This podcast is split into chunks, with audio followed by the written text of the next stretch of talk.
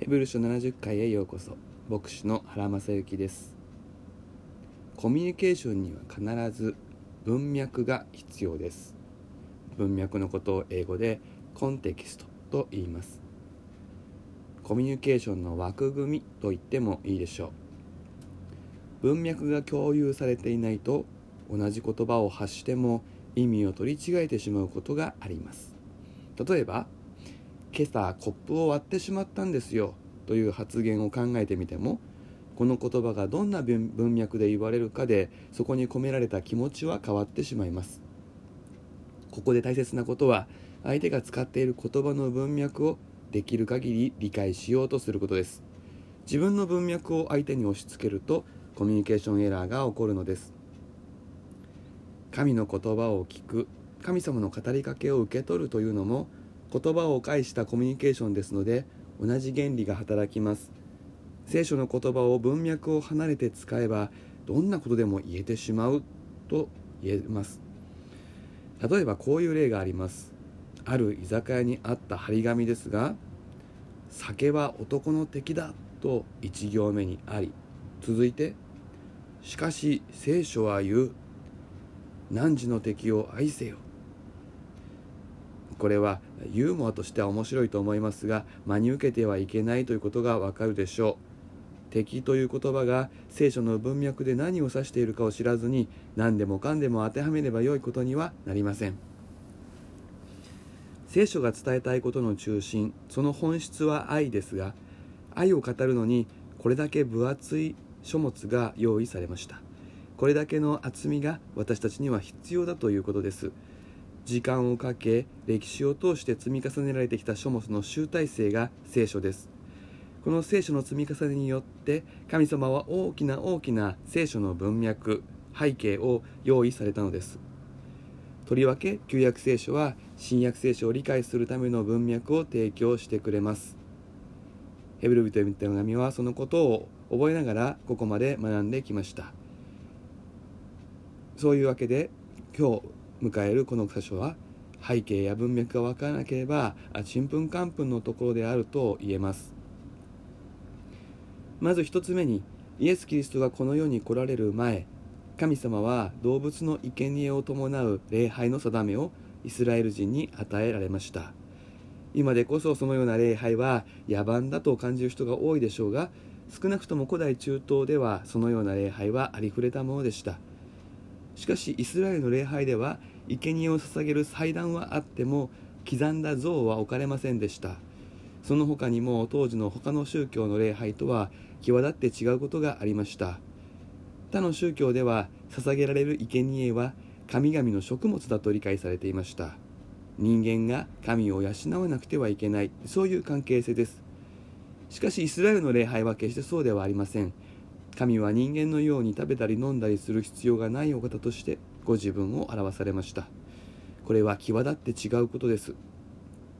イスラエルの礼拝で捧げられる生贄は礼拝者が神様の前にどのような心で近づけばよいのかを教えこれに心から従うことで神様に対する思いを表現しました。感謝賛美お詫び許しを求める。こういった人間の思いを聖なる神様に伝える方法として生贄が定められていたのです。口ばかりではなく本気でその心を表すためには自分の飼っている動物自分の手塩にかけて育てた収穫物を持って神の前に出るというのは当たり前といえば当たり前です。神様は動物の肉や血穀物が欲しかったのではありません。そこに込められた本気の心を求められたのでした。生贄にはもう一つどのようにして人は許され救われるのかということを教えるという役目がありました。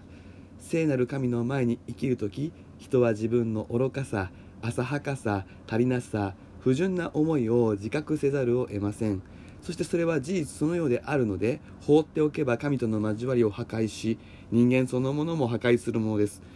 これらは許され清められる必要がある。生贄の制度はどのようにしてその許しが実現するのかを教えました。中でも最も重要な生贄が年に一度捧げられるなだめの日の生贄でした。なだめの日の生贄のことをここでは幕屋で仕えている者たちが食べる権利のない生贄と表現しています。実はヘブル人の手紙はこの生贄の役割を究極的に果たしたのがイエスの十字架であるということをずっと語ってきました。そしてこの結論部分でもう一度そのことが語られているわけです。斜めの日の生贄は肉ではなく血だけが捧げられます。そして肉は偏僻なところに持っていかれてそこで焼却処分されます。それが宿営の外で焼かれるという意味です。この血が聖女の中に運ばれて儀式的に振りまかれるのですがこの儀式をするならば民全体の1年分の罪が許され神と人々の関係が平和のうちに保たれる。そのような定めになっていました。